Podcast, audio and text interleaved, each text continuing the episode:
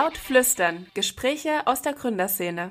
Ich unterhalte mich heute mit Anna und Franziska von Heartucate und die beiden Gründerinnen aus Leipzig sind dabei, ähm, neue Bildungswege ähm, durch Augmented Reality in die Klassenzimmer zu bringen. Und wir hatten uns vor ungefähr einem Monat sind wir auf euch aufmerksam geworden, als ihr beim Digitaltag mit eurem Partner Samsung einen super spannenden Vortrag äh, geliefert habt, den wir auch ähm, verfolgt haben natürlich. Und ja, vielen Dank, dass ihr heute ähm, uns etwas von eurem Startup erzählt, wir uns ein bisschen austauschen können. Und ja, jetzt hören und sehen wir uns gut auf jeden Fall. Ähm, vielleicht könnt ihr noch mal ganz kurz ein bisschen was zu euch selber erzählen, was eure Vision des Startups ist. Ja, also danke erstmal natürlich für die Einladung. Wir freuen uns auch, dass wir hier sein können. Und ähm, also ja, ich äh, fange einfach mal an. Also ich bin Anna und ich bin äh, Grundschullehrerin in Berlin.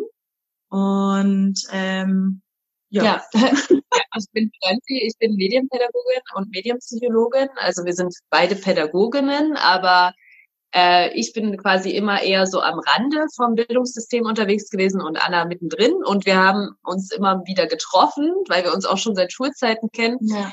Äh, und haben immer wieder gemerkt, okay, irgendwie äh, gibt es gewisse Dinge, die wir gerne verändern würden und haben eben immer wieder überlegt, was könnte man ändern. Und tatsächlich sind wir dann äh, letztes Jahr zu äh, Hardshipate gekommen und die Vision beinhaltet eigentlich Lernmuster zu transformieren, also kollaborative Lernstrategien in Schulen zu etablieren, wo Kinder quasi in Kleingruppen lernen, spielerisch lernen, auch eher erforschend lernen in anwendungsorientierten Settings und mhm. da ist äh, die Mixed Reality und Augmented Reality Technologie eben sehr passend, weil man damit super Lernumgebungen erschaffen kann. Genau, und auch einfach ganz neue, durch die Technik, ähm, ganz neue Lernräume äh, sich öffnen können für die Kinder, ähm, um, um in, in, in diesen Lernräumen auf Entdeckungsreise zu gehen.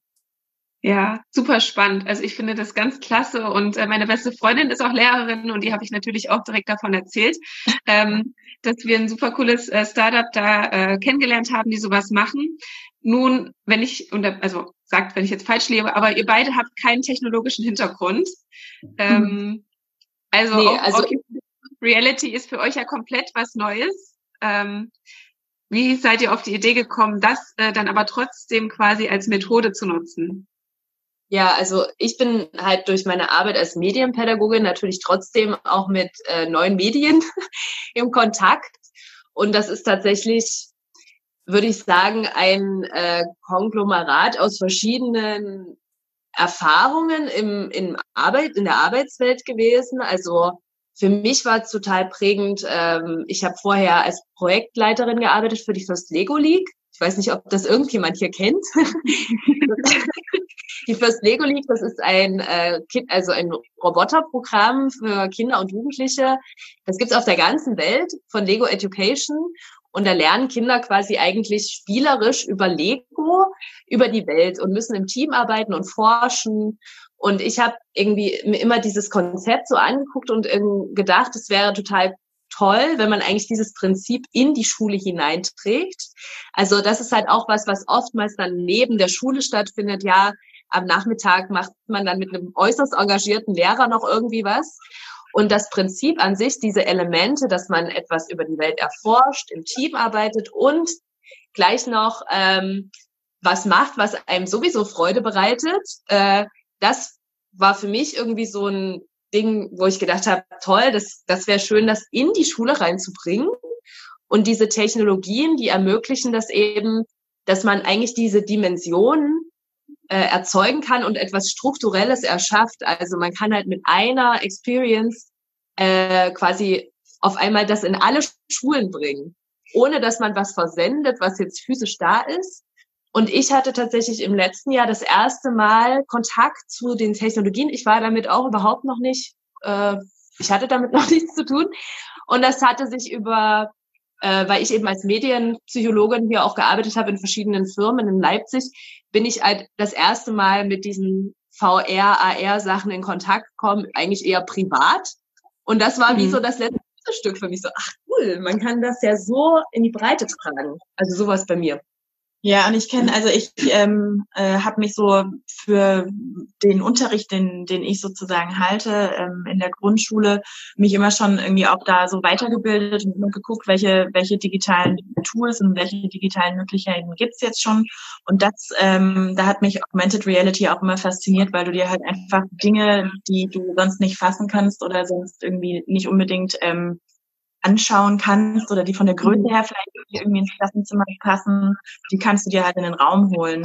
Und das, was uns sozusagen jetzt noch von, ähm, von anderen ähm, Apps, die Augmented Reality nutzen, unterscheidet, ist, dass wir halt ähm, die Kinder miteinander ähm, sozusagen in diese Experience schicken und nicht als ähm, als einzelne ähm, Personen, die irgendwie jeder von einem eigenen Bildschirm sitzen, sondern in einem, ja, also, also in einer Gruppe lernen, miteinander dann also im Endeffekt ist es halt tatsächlich neu, glaube ich, dass ja. mal Pädagogen sagen, was die Technik macht. Aber ich, also ich merke eben, dass das eigentlich der sinnvollere Weg oftmals ist, dass man sich erst überlegt, was kann man denn erzählen, was will man erzeugen äh, oder wofür würde man Technik gerne verwenden. Also dass eigentlich erst die Vision stehen muss, weil vielmals, also oftmals die Technik dann das Tool ist, um die Vision umzusetzen. Und mhm. ich, äh, wir haben das halt auch jetzt auf dem Weg schon oft gemerkt, dass wir gerade noch in einer Zeit leben, wo ganz oft die Technik sagt, wie der Mensch funktioniert. Und bei uns eigentlich der Versuch stattfindet, mal vom Menschen ausgehend zu denken, was brauchen wir denn eigentlich, um gut zu lernen, um uns wohlzufühlen, was äh, gibt uns gute Gefühle, in der Gruppe zugehörig zu sein, Erfolgserlebnisse, Erfolgserlebnisse zu haben, äh, das Gefühl zu haben, man lernt was dazu und es ist irgendwie ein freies Lernen. Äh, und das ist der Versuch quasi auf Grundlage von Bedürfnissen oder dem, was wir sowieso als Menschen gerne für Gefühle erleben wollen, eine Umgebung drumherum zu schaffen. Ja. Wie weit seid ihr denn jetzt aktuell? Also ich glaube, so, so ein Augmented Reality lässt sich ja jetzt nicht so schnell erzeugen und mit Inhalten füllen. Ähm, ja, wo seid ihr gerade bei der Gründung unser, äh, eures Startups? Also wir sind, ähm, wir haben auf jeden Fall große Ideen und ähm, haben, haben dann sehr schnell gemerkt, dass wir von den großen Ideen irgendwo mal anfangen müssen und ähm, sind dann anfangs von, von, von den Ideen in die Umsetzung immer erst mal an der Finanzierung gescheitert. Oder was heißt gescheitert? Wir sind immer wieder drauf gekommen, dass, ähm, dass das alles natürlich sehr viel Geld kostet. Ähm, und haben deswegen ähm, erstmal recherchiert, welche Möglichkeiten zur Förderung es gibt, ähm, ohne sozusagen mit eigenem Kapital in so eine Geschichte reinzugehen. Und ähm, haben dann ähm, uns äh, für, den, für ein Exist-Gründerstipendium beworben.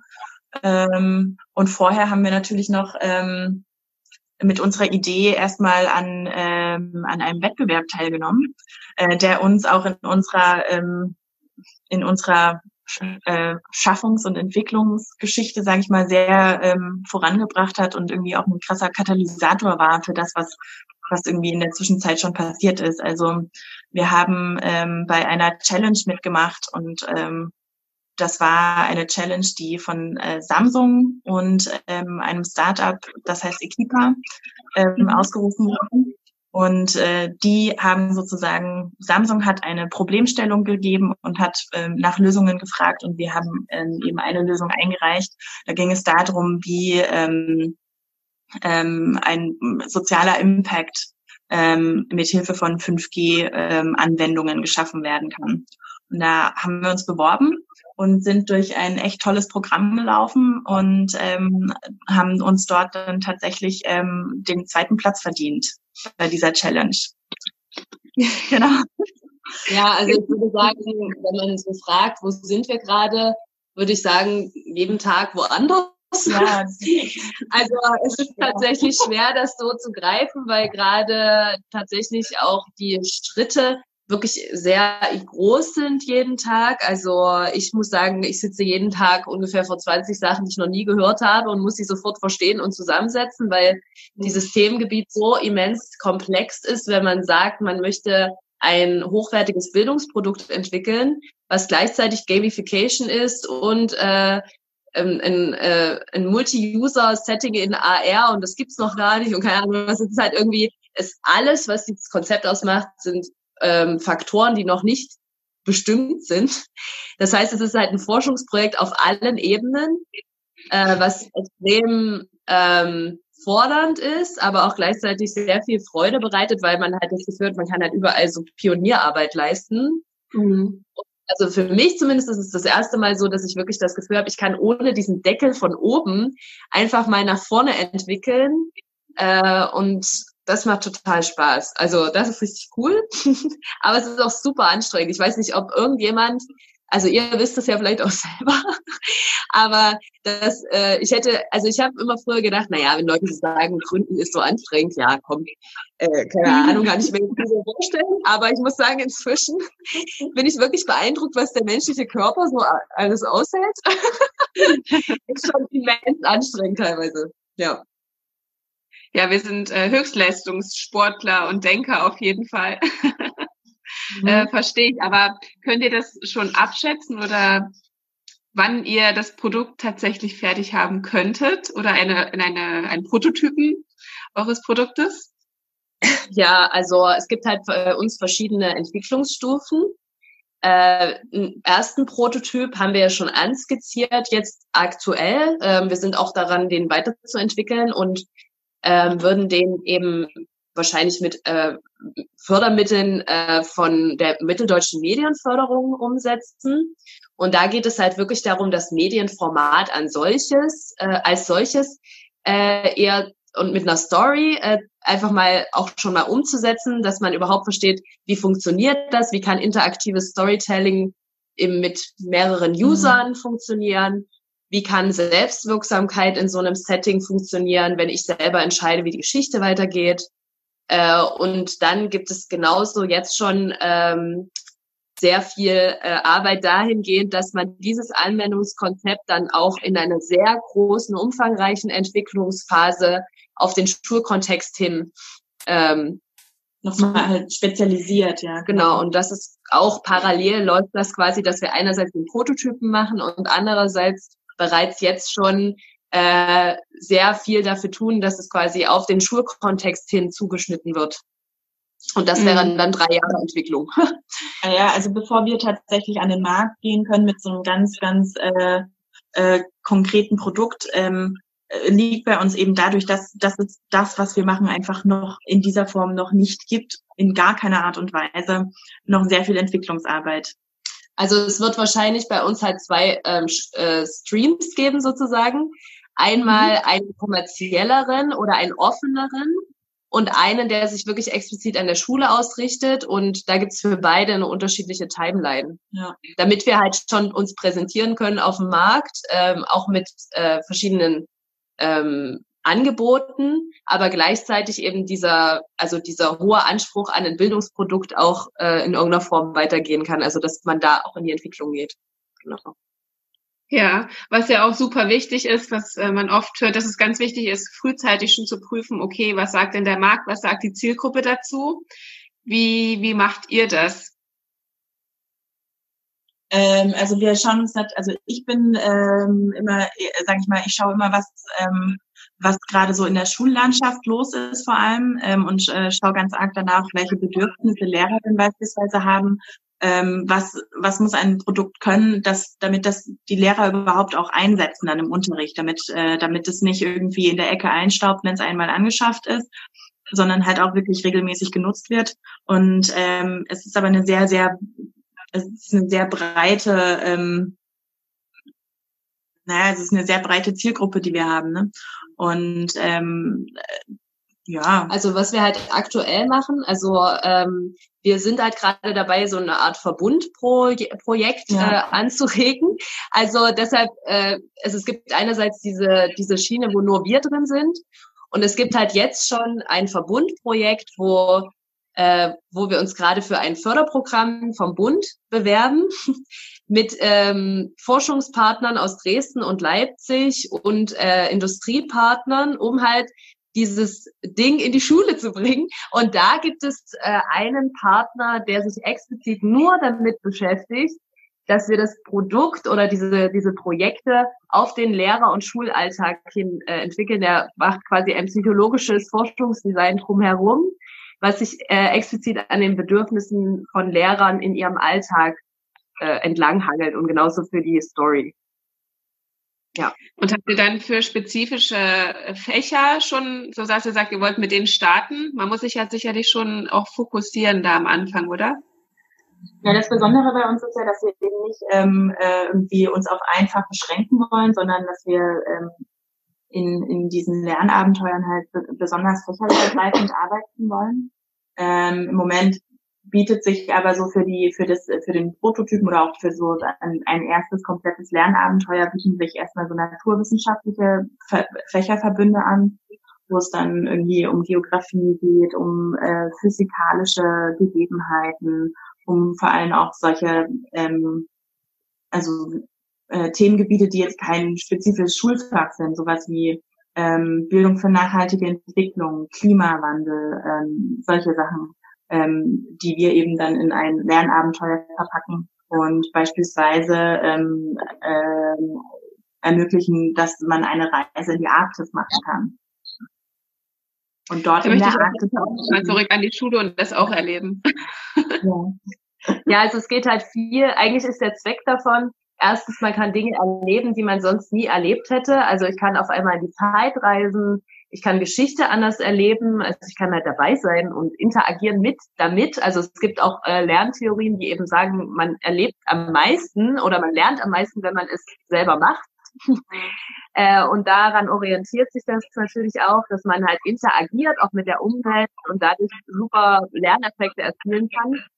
Und dann äh, zum anderen geht es auch darum, äh, zum Beispiel äh, Transferleistungen zu erbringen, wie, ach, das, was ich akut im Alltag mache, hat wirklich eine Auswirkung auf zum Beispiel das Klima. Und da kann man eben mit diesen Geschichten auch super viel erzählen, wo ich die Arktis ins, Klass in den, ins Klassenzimmer hole und auf einmal äh, kann, kann ich halt sehen, ah, also so selbstwirksame Sachen, wie wir entscheiden uns in einer Geschichte für diesen oder jenen Weg und dann sehe ich eine Auswirkung direkt in der Landschaft oder so. Also es gibt halt verschiedene Möglichkeiten, wie man im Storytelling auch äh, Sachen trainieren kann, wie Selbstwirksamkeit, Reflexionsvermögen, äh, Bewusstsein über die Welt, über sich selbst, weil man kann damit eben auch Kinder oder allgemein alle in ähm, Settings versetzen, wo sie zu, wo sie das erste Mal merken, ach, das hat so eine Auswirkung auf das andere, weil das ja oft so weit weg ist. Also für mhm. mich auch. Ja, ihr hattet ja am Anfang schon gesagt, dass ihr beide ähm, euch schon seit Kindestagen kennt, aber jeder so seinen Weg gegangen ist und ihr dann ähm, ja gemerkt habt, es gibt das, das euch verbindet. Mhm, bei Lena und mir war das auch so, dass wir uns äh, im, im Rahmen der Uni kennengelernt haben und dann so eine Vision geteilt haben. Aber dann wirklich zu sagen, okay, wir machen das jetzt. Ihr beide hattet ja davor auch einen festen Job schon. Oder wart ihr äh, mit der Ausbildung fertig? Ja, ihr habt beide das dann äh, also beiseite gelegt? Ja, ich bin, äh, ich bin immer auch noch ähm, gerade immer noch voll arbeitend ähm, und okay. mache das gerade noch äh, nebenbei. Aber es ist ja, es ist auf jeden Fall eine Entscheidung, die man also, füreinander ja. trifft. So. Also ich mache halt gerade nichts anderes. Also ich mache nur Hard to Kate und Anna ist quasi Vollzeit gerade noch Lehrerin. Das ist halt auf jeden Fall immer wieder mal eine Schwierigkeit. Mhm. ähm, aber also bei mir war es halt so tatsächlich, dass es, es klingt jetzt ein bisschen pathetisch, aber bei mir war das eigentlich nicht wirklich so, dass ich da irgendwas aufgegeben habe dafür, sondern eher das Gefühl hatte, dass ich davor mich immer zu irgendwo reinzwänge und da nicht reingehöre und jetzt eher das Gefühl habe, ich kann mal durchatmen. Also dass ich jetzt halt wirklich genau das mache, was ich machen soll sozusagen und äh, da mich sehr befreit fühle und sehr mich sehr wohlfühle damit, weil das halt auch meinen Werten entspricht und ich halt das Gefühl habe, ich muss mich nicht in eine Struktur rein zwingen, wo ich nicht hingehöre, sondern ich kann jetzt mal mitgestalten und vielleicht auch was Neues mal hervorbringen, was anders ist. Mhm. Das finde ich sehr angenehm. Ja, also, absolut. Ja, von daher war es für mich weniger ein Opfer tatsächlich als eine große Befreiung. ja. Ja, man hat natürlich dann auch andere Verpflichtungen dadurch. Ne? Also wenn man in so einem schützenden Arbeitsumfeld ist, ähm, dann kann man dann zur Not sagen, okay, Chef, habe ich nicht hinbekommen, kümmer du dich mal. Jetzt seid ihr auch die letzte Instanz, die dann gucken muss, dass sie 20 neue äh, Wörter jeden Tag dann in sich reinprügelt und die Zusammenhänge dann versteht. Aber also Lena und ich, wir genießen das auch sehr, einfach selber so viel lernen zu können und das ähm, ja einfach selber zulassen zu können, wann was passiert. Ihr seid ja auch jetzt nicht nur noch zu zweit, ihr seid schon gewachsen, äh, wie ich auf eurer Homepage gesehen habe. Ihr habt ja das Team schon etwas erweitert. Ist das richtig? Ja, also wir haben uns natürlich ähm, zuerst auch mal ähm, ähm, Partner erstmal mit ins Boot geholt, mit denen wir zusammenarbeiten, die, die uns vor allem in den Gebieten halt äh, Unterstützung oder zuarbeiten, äh, die wir nicht abdecken können, was zum Beispiel die ähm, Erstellung von AR-Content angeht. Ja. ja. Also da haben wir äh, super Partner hier in Leipzig, da hat Franzi echt, äh, echt coole Leute an Land gezogen. Ähm, und mit denen macht auch die Zusammenarbeit ähm, sehr viel Spaß. Und ansonsten hat sich aber auch in dem Grund, also so in dem Team, in dem wir so uns äh, als Gründungsteam, sage ich mal, verstehen, da hat sich immer mal auch was bewegt und ähm, bewegt sich auch immer weiter was. Und ähm, also bisher so waren der Kern auf jeden Fall wir beide. Ja. Und sind es auch bisher auch immer noch weiter. Ähm, und ähm, wir würden gerne noch ein bisschen erweitern, sind da aber auch halt noch wirklich auf der Suche nach der Person, die genau auch, die zu uns passt als Person, als Persönlichkeit und die auch mit in, mit dem, was sie mitbringt an, also an Motivation, Ehrgeiz und Arbeitseinstellung, aber auch an den Fähigkeiten und den Skills ähm, und den irgendwie so Expertise, das, was wir brauchen. Und da haben wir noch nicht so den absoluten Deckel zu unserem Topf gefunden. Also ich glaube, viele, die jetzt halt auch, also es gibt unglaublich viele Leute, die an diesem Projekt schon beteiligt sind, aber mhm. die quasi äh, immer ein Stück des Weges so mitgehen mhm. und ähm, dann teilweise dann äh, genau für diesen Teil des Weges ganz wichtig waren. Und dann kommt wieder was Neues. Also ich, also das ist auf jeden Fall was, was ich jetzt gemerkt habe, dass eben auch total viele Leute jetzt schon sehr viel dazu beigetragen haben, dass wir jetzt an dieser Stelle sind. Äh, und dass sich aber eben diese ganz feste Konstellation, glaube ich, einfach auch durch jetzt die jetzigen nächsten Schritte immer wieder nochmal äh, rauskristallisiert. Also je konkreter der Prototyp wird, je konkreter die konkret, also wirklich diese Vision mal in die Umsetzung kommt, desto eher lässt sich dann auch sagen, ah, okay, das ist jetzt wirklich das Team. Also mhm. je, das ist auf jeden Fall, was ich gemerkt habe. Wir waren ganz lange in so einer Vision und äh, dann dauert es aber eine Weile, bis man das umsetzt. Und man weiß eigentlich erst, wer richtig zum Team gehört, wenn man dann in der Umsetzung ist. Weil da kommt dann die konkrete Daily, äh, also der, der, das Daily, Daily Business, Business ja. so. Und ähm, ja, also es, es bewegt sich immer noch ziemlich viel mit dem Team, aber äh, es, es kann, also man sieht jetzt inzwischen, wir haben eine gute Vorstellung davon, wer kann welche Bereiche abdecken und tatsächlich durch meine vorherige Arbeit habe ich eben guten Kontakt in das Mediengewerbe und das ist mhm. jetzt irgendwie ganz Leipzig bei uns drin. Nee, aber also wirklich auch viele Firmen, die untereinander sowieso schon zusammenarbeiten und die Szene ist einfach eine kleine. Also Mixed Reality oder diese Reality-Sachen, das ist sowieso eine kleine Szene. Oh. Ach nee. Ach nee. ähm, genau, und äh, das äh, ist tatsächlich in Leipzig eine sehr schöne kooperative Szene. Also da helfen sich die Firmen gegenseitig und man hat Bock auf neue Projekte und dadurch war es auch ziemlich leicht, die Leute dafür zu begeistern. Mega, glaube, das ist auch was, was wir merken, dass es hier ähm, eine wahnsinnige Bereitschaft gibt, sich gegenseitig zu unterstützen und dass man offen für Neues ist. Ähm, das ist sicherlich in anderen Bundesländern auch so, aber ich vielleicht, wenn dann so mehr Startups auch ähm, gemeinsam äh, verschiedene Player für sich ähm, beanspruchen möchten, ähm, aber umso besser für euch natürlich. Nochmal ganz kurz, äh, die Personen, die ihr sucht, habt ihr dazu vielleicht eine kleine Stellenausschreibung auch auf eurer Homepage oder soll man euch dann einfach kontaktieren, wenn man sagt, das interessiert mich?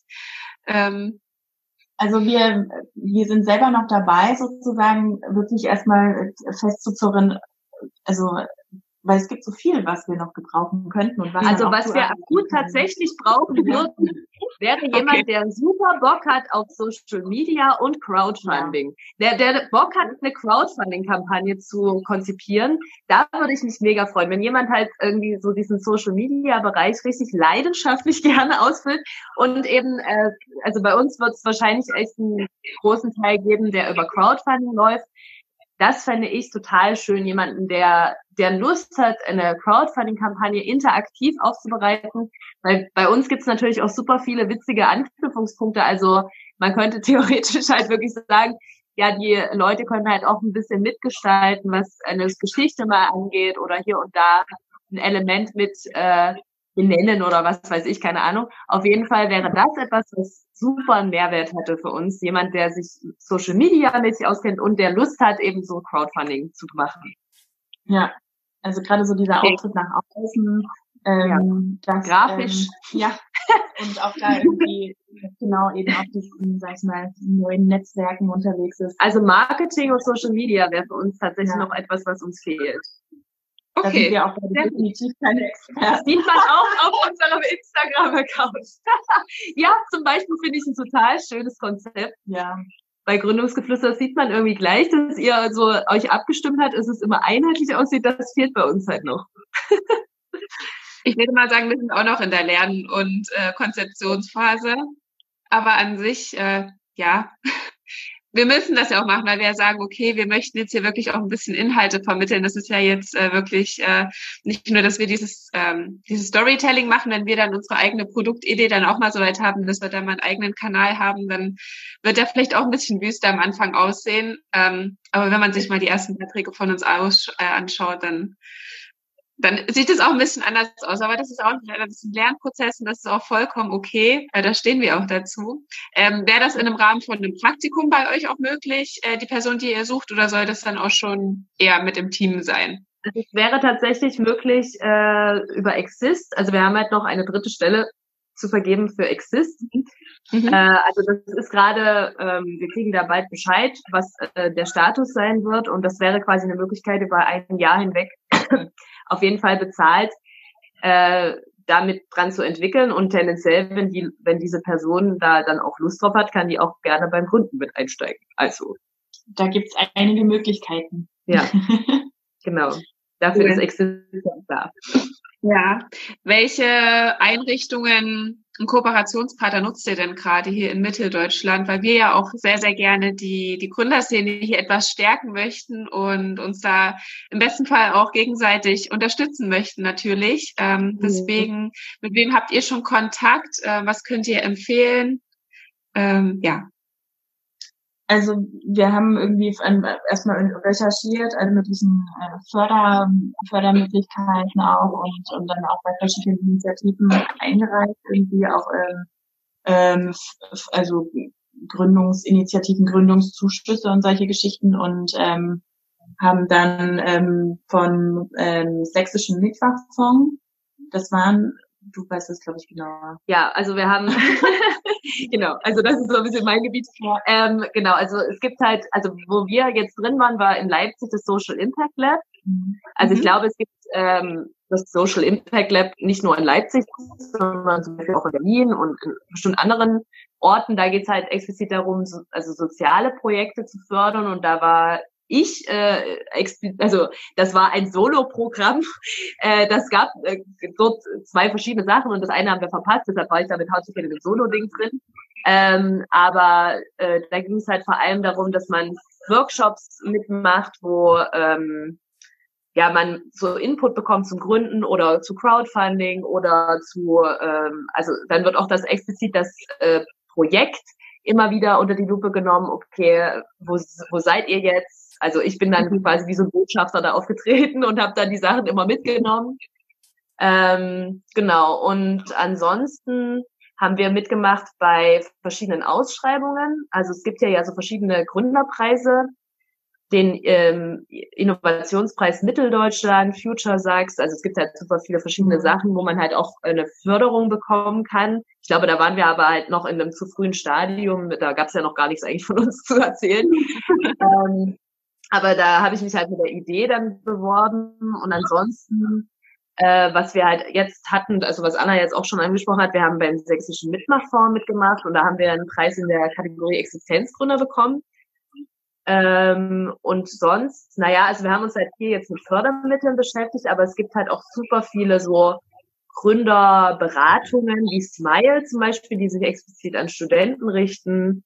Ähm, und naja, also Netzwerke, ich würde sagen, wir erschaffen halt gerade so ein bisschen unser eigenes mhm. Kooperationsnetzwerk. Also einfach mit den Gewerken, die wir brauchen, um die Idee umzusetzen. Also bei uns ist es ja ein Mix aus Bildung, ähm, Medienproduktion und Technik. Mhm. Und äh, ich denke, dass wahrscheinlich jeder, je nachdem, was man für ein Produkt macht, muss man eben gucken, was für Bereiche muss ich abdecken und dann würde ich als, als Tipp formulieren, dann wirklich explizit ganz gezielt auf äh, Partner zuzugehen, die genau das abdecken. Was ich mhm. halt gemerkt habe, ist, dass es super ist, wenn man äh, auch in irgendeiner Form Synergien nutzen kann. Weil wir haben am Anfang ganz viel so Techniker gesucht in unserem Team. Und dann haben wir gemerkt, dass es eigentlich cooler ist, wenn man die vorhandenen Firmen, die es gibt, nutzt die haben selber ihre Expertise und wir kommen mit einem Content und können gemeinsam dann in einem Synergieverbund quasi die Idee umsetzen, ohne dass wir uns gegenseitig die Mitarbeiter ähm, klauen. Ja. und es ist ein Win-Wins für alle. Also wenn man halt quasi nicht versucht, okay, in Konkurrenz zu gehen mit jemandem, sondern eher zu fragen, hey, ihr könnt das und wir können das, vielleicht können wir ja was zusammen machen. Das wäre so ein Tipp, glaube ich. Ja, und also was, ähm, was ich total ähm, toll finde und was uns auch bisher also wirklich toll unterstützt hat, ist halt ähm, die, diese, diese Challenge-Situation ähm, von, äh, von Equipa. Also es mhm. lohnt sich, wenn man, sage ich mal, ähm, sagt, man hat irgendwie viele Ideen oder man hat die Energie, irgendwie ähm, da mal ähm, aktiv zu werden und an einem bestimmten Problem zu arbeiten, lohnt sich das echt bei denen mal vorbeizuschauen auf der Homepage. Die haben immer wieder neue Challenges zu neuen, also zu auch ganz wirklich breit aufgestellten Themen, die sie mit zusammen mit großen Unternehmen dann irgendwie ausschreiben wo man dann ähm, äh, wirklich von, also die, die Jungs von Equipa, die haben uns so eine super ähm, Beratungsprogramm zusammengeschnitten oder halt auch Coaching-Programm zusammengeschnitten, wo wir an ganz vielen verschiedenen Punkten von denen beraten werden und auch immer wieder auf die zugehen können und sagen können, wir suchen ähm, einen Sparing-Partner zu einem bestimmten Thema und das können die uns dann vermitteln oder einfach auch auf, also die, die geben uns dann auch ähm, Zugriff auf ihr Netzwerk, wenn sie sozusagen äh, da auch jemanden an der Seite haben. Also wir haben da auch ähm, tolle Beratungen zu Corporate Identity und Corporate Design ja. bekommen und, und oder zu Sales und Marketingstrategien. Also es ähm, wirklich auch ein Shoutout an die Jungs. Das war echt echt, echt super Sache. Und wenn man sozusagen so so die Idee hat, man kann sich das vorstellen, dann kann man da echt mal vorbeischauen und gucken, ob vielleicht da eine von den Challenges auch zu, zu den eigenen Themen passt, zu dem, mhm. wofür man brennt. Weil das ist das, was, was wir auch merken. Also wir brennen für die Idee und wir machen, wir gründen nicht, weil wir irgendwie einen bestimmten Gewinn erwirtschaften wollen oder so, sondern wir, wir wollen ähm, unsere Idee ähm, so entwickeln, dass wir mit unserer Idee halt irgendwie wirklich ein, naja, einen Veränderungsprozess erreichen können. Und ähm, das ähm, das, das merkt hilft. man halt ja. auch. Also ich glaube, man merkt den Leuten an, ob die das, also ob die etwas verkaufen wollen, einfach ja. nur weil sie das irgendwie gehört haben oder ob jemand zum Beispiel eine Marktanalyse gemacht hat und gemerkt hat, da fehlt ein Produkt. Mhm. Oder ob man halt sagt, okay, das ist jetzt etwas, was mir so wichtig ist, weil das meine Werte beinhaltet mhm. und hat irgendwie einen Transformationsprozess zur Folge. Das ist eine ganz andere Energie, die man ausstrahlt, die Menschen tatsächlich wie von alleine anzieht. Also ich muss sagen, ich habe jetzt wirklich in den letzten Wochen gar nicht, ich habe eigentlich wenig gemacht, dass ich auf Leute zugegangen sind, bin, sondern die sind auf uns zugekommen. Viel, ja. Und das, das ist super, super schön gewesen. Und ich glaube, das kann man nur erreichen, wenn man tatsächlich etwas macht, woran man zu 100 Prozent glaubt. Weil sonst hält man es auch nicht durch, ehrlich gesagt. Eben, sagen, also die, sich die eigene Motivation an dieser Idee sozusagen immer wieder aufzubauen und zu sagen, nee, ich, also es geht mir um die Idee und ich brenne dafür, das kann einen auch mal durch ähm, so äh, Stressdurststrecken durchtragen. ja. ja. Das Absolut. ist auf jeden Fall wichtig. Also auf jeden Fall, finde ich, merkt man euch auch an, dass eure intrinsische Motivation super hoch ist. Ähm, und ja. ähm, wir, wir finden es auch super. wir haben das in der Podcast-Folge in der aktuellsten Thema Motivation äh, haben ja. uns damit auseinandergesetzt und wir selber merken das auch, ähm, dass es sehr, sehr hilfreich auch für uns ist, einfach wahrgenommen zu werden, ähm, auch weil das halt einfach pusht, ähm, motiviert einen natürlich auch nochmal tiefer zu gehen, nochmal anders zu denken, auch wenn es dann Leute gibt, die einen dann oft auch mal wieder so ein bisschen zurückholen und dann sagen, hier, denkt hier nochmal drüber nach. Ähm, aber das ist super. Habt ihr denn auch Motivatoren für euch selber, wie ihr sagt, an einem Tag, wo irgendwie nichts laufen möchte oder wo eigentlich gar keine Zeit ist für, für die Gründung oder füreinander oder für einfach ein bisschen Zeit für sich. Was macht ihr, um wieder voll motiviert ähm, durchstarten zu können? Also für mich ist es auf jeden Fall ähm, meine Motivation kann ich immer wieder dadurch aufbauen, dass ich mir, äh, dass ich sehr, sehr starke Selbstfürsorge betreibe. Also auch immer wieder darauf gucke, dass ich überhaupt von meinem Energielevel irgendwo Motivation herholen kann. Also ähm, es ist also auf der einen Seite zu gucken, dass man auch irgendwie, wenn möglich, Entspannungsphasen halt auch hat und äh, mhm. irgendwie auch mal komplett abschalten kann und mal irgendwie vielleicht sich leisten kann, mal einen ganzen Tag gar nicht an das Projekt zu denken oder an das Startup.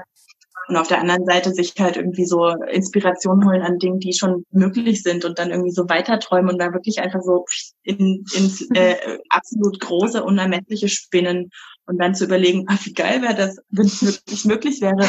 Und dann halt immer wieder zu dem Punkt zu kommen, naja, also dann machen wir das jetzt. Ja. So. Also ja. für mich ist tatsächlich, ich, ich muss sagen, so richtig, also ich habe gar nicht so ein, so ein, also klar, ich habe auch mal Tage, wo ich einfach so fertig bin, natürlich. Aber so, mh, mm, ich muss sagen, was mich immer wieder, äh, was mir Energie gibt, ist eigentlich mit anderen dann daran zu arbeiten. Also auch die Resonanz von anderen und äh, tatsächlich merke ich dann auch, okay, wenn ich mal wenig Energie habe, hat halt irgendwie jemand anderes in dem Projekt Energie und dann geht's auch wieder nach oben. Also man, ähm, es gibt immer irgendjemanden, der dann Energie hat und daran weiterarbeitet und dann geht's halt die ganze Zeit voran. Also das ist halt jetzt gerade auch mit denen, die jetzt da schon drin involviert sind, auch im Prototypen und so. Das sind ja jetzt nicht nur wir. Mhm.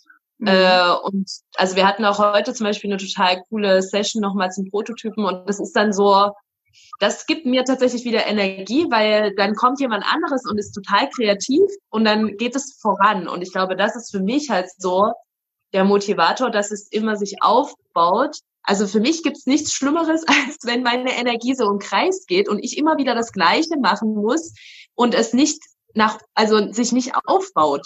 Also das ist für mich zum Beispiel voll der Energiekiller und deshalb geht's mir eigentlich in dieser Entwicklung gut, weil ich merke, es geht immer wieder einen Schritt voran. So, weiß nicht. Das ist an sich schon ein gutes Setting für mich, ja. muss ich sagen. ja. ja. Das äh, kennen wir, das, also auch, dass Lena und ich uns äh, gegenseitig sehr viel ähm, Energie immer geben. Und ich glaube, so wie das wirkt, ergänzt ihr euch da auch richtig gut. Und wir fragen uns auch, wie Leute das machen, die irgendwie alleine an einer Idee arbeiten, die, die da in ihrem Kämmerlein sitzen. Und ähm, am Anfang, wir hatten ja schon mal eine andere Gründungsidee auch. Und da hatten wir am Anfang, wollten wir mit gar niemandem darüber sprechen, weil wir danach dachten, die klauen uns das alles und so weiter. ähm, aber das ist wirklich spannend zu sehen, wie man einfach selber jeden Tag wirklich so viel selber lernt und das natürlich umso schöner ist, also das lieben wir auch, zusammen zu sein, ähm, einander zu haben als Team, ähm, ist sehr, sehr wertvoll. Cool. Und wenn ihr euch auch von früher noch kennt und dann auch schon einfach wisst, wie ihr tickt und so, dann ist das ja auch schon richtig cool. Wie, welche Tools nutzt ihr denn intern, um eure Arbeit zu strukturieren, zu planen ähm, und so weiter? Habt ihr da irgendwie noch einen hilfreichen Tipp? Also wir haben uns jetzt so als äh, große, sage ich mal, ähm, Online-Plattform, wo man irgendwie zusammen an Dokumenten arbeiten kann oder so, haben wir jetzt erstmal gerade benutzen wir Microsoft Teams, mhm. damit eben auch ähm, viele verschiedene ähm, mitarbeitende Parteien da irgendwie Zugriff drauf haben.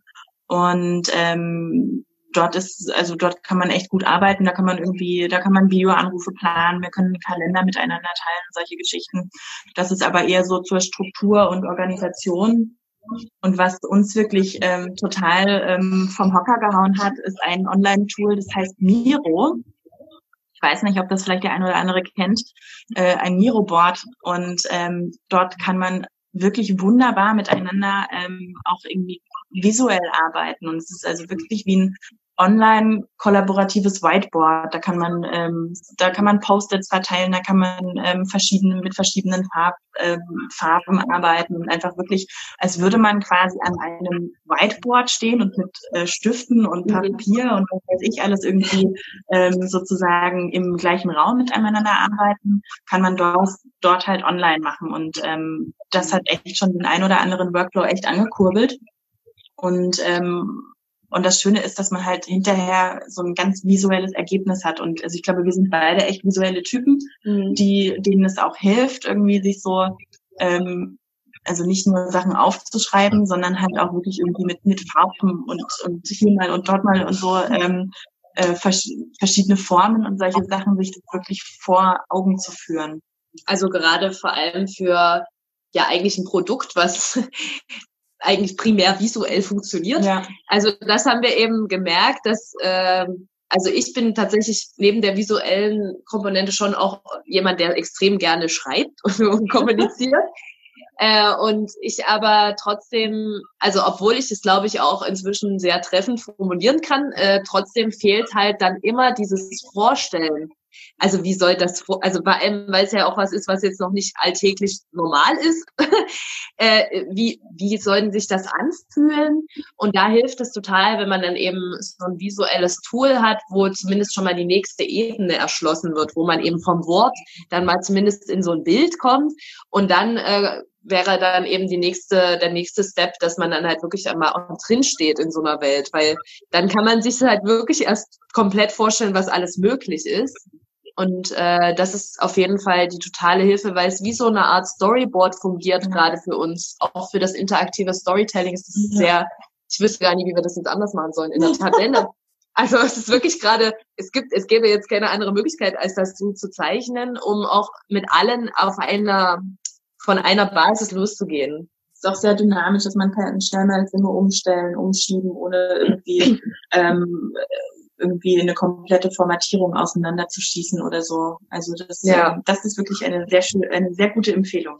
Also und sonst, also ich glaube perspektivisch äh, werden wir eben schauen, ob Microsoft Teams halt so unsere unsere Bedürfnisse dauerhaft erfüllen kann, weil wir eigentlich wir brauchen eigentlich ein Tool, was so agiles Projektmanagement abbildet, also wo man halt in mehreren Projektteams unterwegs ist und es verschiedene Kommunikationsstränge gibt und da sind wir gerade noch so ein bisschen am gucken, ob das halt auch dauerhaft bei Teams ausreicht, weil es ist im Endeffekt dann doch eine relativ starre Struktur und wir brauchen eigentlich was Dynamischeres, wo Leute direkt sehen, wo ist euer Arbeitsstand, wie kann der übergeben werden, äh, weil das eben jetzt durch diese vielen Disziplinen ganz viel an Schnittstellen hängt, ob das am Ende in eine Richtung geht. genau. Also wenn ihr da was gefunden habt, sagt uns gerne Bescheid. Wir ja. äh, teilen unsere, unsere Arbeits- und äh, Planungsweisen auch gerade noch auf verschiedene Tools auf. Aber das ähm, ja, ist auch wirklich wichtig, das merken wir oft, dass man da wirklich was hat, wo man sich wohlfühlt ähm, und das dann auch wirklich gerne nutzt und nicht macht, weil es keine andere Option gibt, weil man es dann eh meidet und dann passt es hinten und vorne nicht. Ähm, ja. Das ist gar nicht mal so leichter, das richtige Tool zu finden, eben weil es auch so eine große Masse gibt. Ähm, ja, also aber super. Glaube, halt, also ich glaube, es ist halt wichtig, dass erstmal alles in einem ist. Also ich finde, Teams ist in dem Sinne schon ein Fortschritt, weil ich davor immer das Gefühl hatte, alles ist so verteilt. Also man hat hier mal da was und da und dann Trello und dies und das. Und bei Teams kann man das halt zumindest schon mal alles integrieren. Ja, das ist schon mal gut. genau, aber ich glaube auch, dass genau diese Softwarehersteller gerade genauso am Anfang von kollaborativen äh, Re Remote äh, Software Projektmanagement Tools stehen und ich glaube, da sehen wir noch ganz viel. Ja, ich glaube auch, da wird sich noch sehr viel entwickeln und ähm, da sind wir gespannt. Aber wir sagen Bescheid. Ja.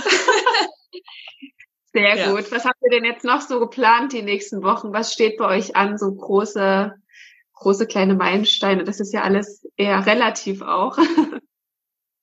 Na, an, wir cool. schreiben gerade viele Anträge und, und irgendwie, ähm, äh, ja, eigentlich steht vor allem das Thema tatsächlich zu gründen an. Mhm. Also Ähm, wir sind wir sind noch nicht gegründet und ähm, haben aber uns jetzt auch schon äh, beraten lassen ähm, zu verschiedenen Rechtsformen. Dazu hat auch euer Podcast sehr gut geholfen. sehr gut. Und ähm, äh, da werden wir sozusagen nochmal ganz genau äh, uns reinfriemeln und dann ähm, vor allem so in die Ausformulierung von Gesellschafterverträgen und was da alles noch dranhängt an so einer Gründung gehen. Ja, also ist für uns halt zum Beispiel auch so eine Frage, machen wir eine gemeinnützige Gesellschaftsform, um ja auch langfristig uns natürlich irgendwie auch, ja, das ist ja eigentlich eine gemeinnützige Unternehmung, was wir machen. Äh, mhm. Und äh, genauso, ja, also was halt gerade einfach akut die ganze Zeit bearbeitet, zu bearbeiten ist, ist eigentlich die Finanzierung über mehrere Jahre äh, aufzustellen und genauso aber auch an unserem Business Model zu arbeiten für die Unternehmung. Also es gibt eben bei uns verschiedene Ebenen und die müssen alle äh, alle parallel laufen, weil sonst hat man entweder am Ende ein Unternehmen und kein Produkt oder ein Produkt und kein Unternehmen. Dann wären im Idealfall haben wir beides. genau. Also halt sehr viel was mit Langfristigkeit zu tun hat äh, und sehr viel strategisches, was kommt wann, wann sollte man gründen, wann ist es zu früh, wann ist es zu spät, äh, wo sind wir Verbindlichkeiten ausgesetzt, wo haben wir Spielräume, so ist den ganzen Tag ein einziges Puzzle ja. sozusagen. Ja, das kennen wir. Passiert es euch auch, dass ihr euch ab und zu doch mal in den naja, in der tatsächlichen Dauer verschätzt, so dass ihr das unterschätzt, wie lange was dauert, oder habt ihr das mittlerweile ganz gut raus, dass ihr das einschätzen könnt? Ich würde sagen, wir haben eher bisher unterschätzt, also überschätzt, wie lange Dinge dauern. Also ich meine, ja. weil, also ich muss sagen, wir haben halt wirklich einen ziemlichen Highspeed hingelegt, so mit den Anträgen und äh, auch mit diesem Stand, wo wir jetzt sind. Ähm, also dadurch, dass, dass man es selber bearbeitet, finde ich, kann man sich nicht so sehr verschätzen. Das Einzige, was ich eben schwierig finde, ist, wenn das halt irgendwo liegt und dann entscheidet es irgendjemand und ich weiß nicht wann. So, das ja. ist halt einfach.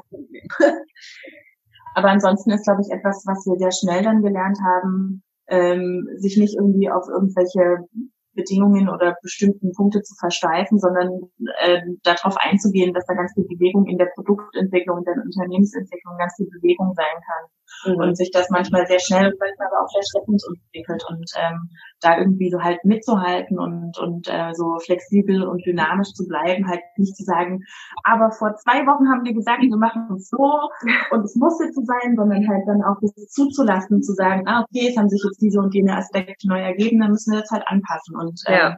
das ist glaube ich so eines der eines der Dinge, die wir am intensivsten mitnehmen gerade so. Und das ist aber dann auch, mhm. wenn man sich darauf einlässt und das, das zulässt, irgendwie, dass da viel Bewegung drin ist, dann ist es eigentlich auch sehr angenehm. Ja, weil dann wird man sehr gelassen so ein bisschen voll. Auch. also weil irgendwie akzeptiert man einfach, dass also und es ist halt auch genau richtig so, weil es ist halt irgendwo eine Entwicklungsarbeit. Ist ja, ja klar, dass man nicht am Anfang die Lösung hat und du warst dann. Genau. Also es wäre ja auch langweilig. ja. ja. Hat man nichts ja. mehr zu tun. ja. Ja, auch glaube ich ganz wichtig ist, dass man einfach keine Angst hat vor den Konsequenzen, ähm, dass man einfach ja sich was traut und dann mit auch damit leben kann, wenn es dann eben mal die falsche Entscheidung war. Das ist bei Lena und mir auch oft so. Also alles hat sein Für und Wider und irgendwann muss man aber einfach Entscheidungen treffen. Ja. Und im besten Fall hoffen, dass es die richtige war. ja, also ich glaube, es hilft tatsächlich auch oft, sich auf die Intuition zu verlassen. Also das merke ich immer wieder, dass eigentlich viele Dinge gar nicht so sehr, also vieles von Timing her geht, geht für mich auch so. Es ist natürlich eine Intuition, die auf Grundlage von Informationen entsteht. Also mhm. jetzt nicht einfach nur Bauchgefühl und das war's, sondern ich muss halt gut informiert sein und dann kann ich mich gut verlassen, so auf Grundlage all dieser Informationen wäre jetzt der ideale Zeitpunkt zu gründen oder wie auch immer. Mhm. Und da kann man eigentlich gar nicht so richtig viel falsch machen, glaube ich. Also äh, das Einzige, was man falsch machen kann, ist, dass man die Förderrichtlinien nicht liest und dann komplett daneben liegt. Also, ja, oder ja. ganz sehr zu überstürzt angeht, ohne ja. sich zu informieren. Aber genau. wenn man gut, wenn man sich gut informiert und gut recherchiert und auch mal irgendwie so mal rechts und links von seinem äh, eigentlichen Korridor schaut, dann, dann kann eigentlich gar nicht so viel schiefgehen. Genau. Ich drücke euch die Daumen, dass gar nicht so viel schief geht bei eurem weiteren Weg. Dankeschön. Ja, wir drücken euch auch die Daumen. Ja, ich bin auch sicher äh, und ich finde es auch super, dass äh, wir uns vielleicht weiter austauschen können. Ähm, mhm. Ja, wenn es jetzt auch nicht äh, jede Woche einmal ein Update ist, äh, finde ich das klasse, dass ihr auch eure Gründungsgeschichte auf Instagram so ein bisschen, dass man teilhaben lassen kann und äh, sind auch freuen uns sehr, dass wir überhaupt euch kennenlernen durften. Ähm, oh. Und ja, super. Also ähm, doch Gründerinnen Power hier in ja, Das finde ich zum Beispiel auch echt wichtig, dass sich mehr Frauen trauen, äh, in die erste Reihe zu gehen. Also es ist halt wirklich mit krassen, also für mich war das schon irgendwie auch mit Schwierigkeiten erstmal verbunden, sich diesen Raum zu nehmen, sich das zu trauen. Aber ich, das wäre so ein Appell, den ich habe, ey, wenn Frauen irgendwelche coolen Ideen haben, damit einfach mal loszugehen. So. Das ist so wichtig. Und es wartet halt, also es macht niemand die Tür auf für uns. das ist leider so. Die müssen wir selber aufmachen. das finde ich wichtig. Genau. Lasst uns gemeinsam dafür kämpfen, dass noch viel mehr auch Frauen äh, den spannenden Weg ja. gehen, wir äh, viel gehen dürfen. Ihr Lieben, es war sehr, sehr schön. Gut, dass wir es noch ge geschafft haben. Ja, ja. Wenn auch etwas anders. Wir schauen mal, wie wir das dann jetzt äh, entsprechend aufbereiten können.